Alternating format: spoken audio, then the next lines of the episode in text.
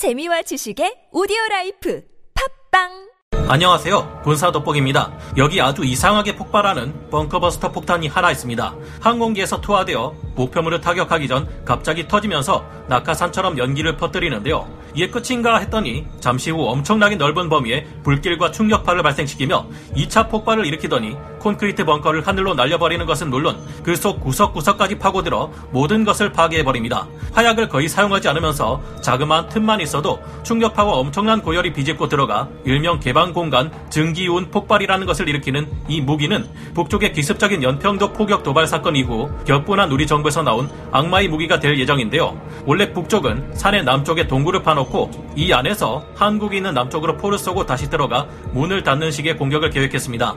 하지만 최첨단 항공기들을 동원한 우리 공군의 정밀 폭격 능력이 워낙 강력해지다 보니 갱도가 모두 파괴되어 버릴 위험이 생겼습니다. 그래서 북쪽은 작전 교리를 바꾸게 되는데요. 산의 남쪽이 아닌 북쪽의 동굴을 파는 것입니다. 이 안에서 포물선을 그리며 포를 쏘는 장사정포를 숨겨두고 있다가 쏠 때가 되면 뒤로 나와서 산을 넘겨 포를 쏘고 한국이 반격하려 들면 다시 동굴 안으로 들어가 몸을 숨기는 것인데요. 이렇게 얍삽하게 치고 빠지는 북쪽의 장사정포에 우리 한국은 격분했고 한때 국제연합이 금지시킬 뻔했던 무서운 무기를 개발해 응징을 가하겠다 다짐했습니다. 아예 산 내부를 뚫고 들어가 지하의 갱도와 벙커 내부 곳곳에 있는 적들을 하나도 남기지 않고 싸그리 제거해버리는 무기를 만들게 된 것인데요. 산을 무너뜨리지 않는 이상 보통 폭탄이 터져도 엄폐물 뒤에 숨으면 적이 살아남을 수 있는데 어떻게 해서 이 적들을 하나도 남김없이 쓸어버릴 수 있다는 것일까요? 지금부터 북쪽의 도발에 격분해 한국이 만든 세계 최강의 열 압력 벙커버스터 탄도 미사일 KT즘에 대해 알아보겠습니다. 전문가는 아니지만 해당 분야의 정보를 조사 정리했습니다. 본의 아니게 틀린 부분이 있을 수 있다는 점 양해해 주시면 감사하겠습니다. 너무 끔찍해서 한때 국제연합이 금지할 뻔했던 악마의 무기 열 압력탄 일반 폭탄은 폭약이 터질 때 발생하는 고압에 의해 폭탄의 껍데기 자체가 압력을 견디지 못해 튕겨나가면서 파편을 형성합니다. 이 파편들이 폭심지 안에서 초속 3km에서 9km의 엄청난 속도로 튕겨져 나가며 넓은 지역에 큰 피해를 입히는 방식인데요. 폭발 시의 피해를 증가시키기 위해 미리 파편을 넣어둔 채 날리기도 합니다. 이 같은 형태의 일반 폭탄은 열과 압력을 발생시키지만 그 범위가 넓지 않고 파편이 주는 피해가 가장 핵심이라 할 수 있는데요. 열 압력 탄도는 이와 반대로 파편 발생량은 상대적으로 매우 적은 대신 아주 강력한 충격파와 함께 뜨거운 고온의 열기를 발생시켜 일반 폭탄보다 훨씬 넓은 범위에 큰 피해를 줍니다. 열 압력 탄도가 목표물을 타격하기도 전에 낙하산처럼 퍼지는 이유는 이 폭탄이 분진 폭발의 원리를 이용하기 때문인데요. 분진 폭발이란 아주 미세한 가연성의 입자가 공기 중에 1세제곱센티미터당 40g에서 4000g 정도의 농도로 퍼져 있을 때 약간의 불꽃이나 열만으로 돌발적인 연쇄 산화 및 연소를 일으키며 폭발하는 현상을 말합니다.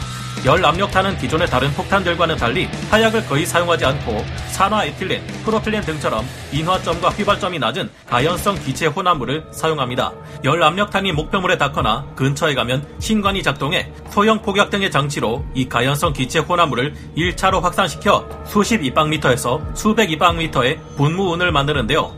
기체가 퍼지는 동안 약 0.3초의 시간차가 발생하는데 이후 넓게 퍼진 기체가 점화되어 거대한 2차 폭발을 일으킵니다. 이때 아주 강력한 고압의 충격파와 뜨거운 열이 발생하면서 유효 반경 안에 있는 모든 것을 파괴합니다. 2차 폭발을 일으키기 위해 네이팜 유사 소위탄에 들어가는 물질인 TEA, TPA 등이 들어가는데요. 이들은 대기 중에 일반 공기와 만나도 자연 발화하는 매우 위험한 물질들입니다.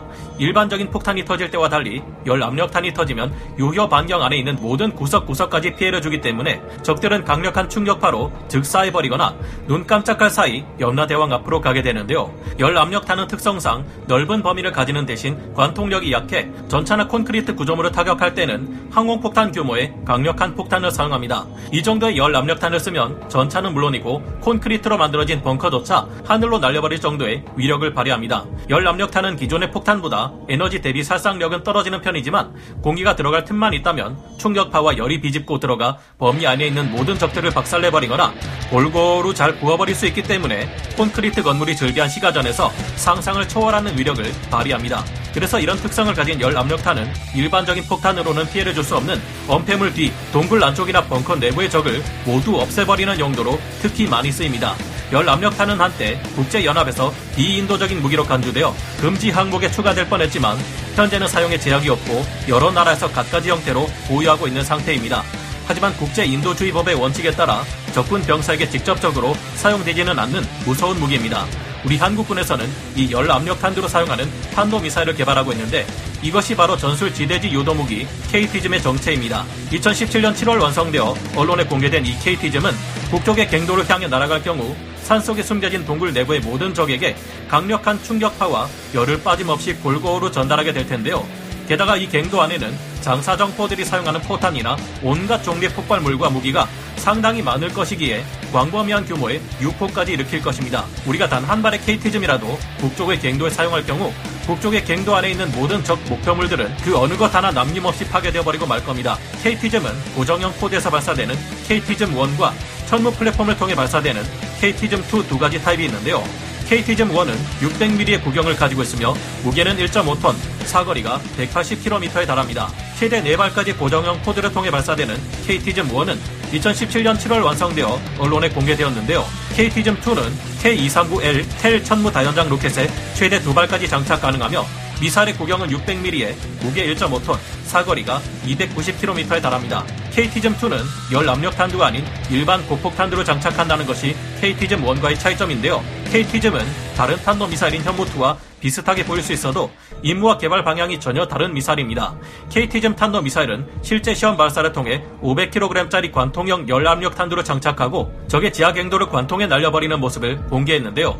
역시나 내부에서 이어져 있는 갱도 구석구석 남김없이 충격파와 화염에 휩싸이는 것을 볼 수 있습니다. 시험 사격에 의하면 KT즘 1은 164km를 날아가 목표를 정확히 타격했다고 하니 개발은 대성공이라고 보면 되겠는데요. 언론에 알려진 바에 의하면 KT즘 탄도 미사일은 원형 공산 오차가 불과 10m에 불과할 정도로 높은 정확도를 보여주었고 GPS 재밍 및 회피 능력을 가질 것이라고 합니다. 발사 시험 당시 KT즘은 무려 8m의 관통 능력을 보여주어 충분히 열 압력탄 벙커버스터로 쓸 수 있다는 것을 증명했는데요. 보통 열 압력탄은 강력한 관통력을 가지고 있지는 않은데 탄도미사일의 기술을 적용해 이처럼 강력한 관통력에다 넓은 범위에 큰 피해를 주는 성능까지 조합된 최강의 열압력 탄도미사일을 개발한 것은 우리 대한민국이 최초일 것으로 보입니다. KT즘 탄도미사일은 적의 탄도미사일 및 대량 살상 무기 WMD를 적극적으로 추적해 선제 타격하는 방어 체계인 타격순환 체계, 킬체인에서 중요한 역할을 담당하는 타격 체계가 될 전망인데요.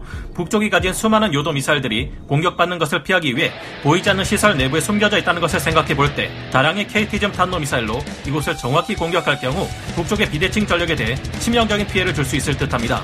킬체인에 동원되는 KTSSM 탄도 미사일들은 군단장의 통제 아래 대화력전에 동원되어 적의 갱도포가 숨은 진지를 무너뜨려 매장시켜버리고 군단 작전 범위 내의 적 종심을 타격하는 미사일로 MLRS 다연장 로켓, 천무 다연장 로켓과 더불어 운용될 예정입니다. 천무 다연장 로켓을 통해 발사되는 KTSSM2 탄도 미사일은 현재 2022년 실전 배치를 목표로 한창 개발 중에 있는데요. 이 사업은 2025년까지 진행되며 총 사업비 약 3,200억 원을 투입해 200여 발의 KTSSM을 양산해 실전 배치할 계획입니다. 또한 올해인 2021년부터 사거리를 ATACMS와 같은 수준인 300km대로 연장시킨 개량형의 개발 또한 시작될 것으로 알려져 있는데요. KTSSM을 적극적으로 사용하는 킬체인은 우리 한국군이 북한군의 각종 비대칭 전력에 대응하기 위해 구축하고 있는 대응 체계입니다. 킬체인은 전장 감시 자산으로 정보를 수집하고 적의 탄도미사일 발사 징후를 포착하는 탐지 단계, 각종 탐지 자산의 센서를 집중시키고 정확한 위치를 확인, 이를 타격하는 데 걸리는 가용 시간을 판단하는 확인 단계, 표적에 대한 추적을 유지하며 정보 감시 정찰에 우선순위를 배정, 적탄도 미사일을 타격하는 데 걸리는 시간을 재계산하는 추적 단계, 적 목표물을 타격할 자산을 결정하고 추적을 유지하는 한편 타격 수단을 선정하는 조준 단계, 교전 명령을 하달하고 무장을 발사하는 교전 단계, 피해 평가와 함께 결과를 보고하고 다시 공격을 실행할 것인지를 선택하는 평가 단계로 이루어집니다.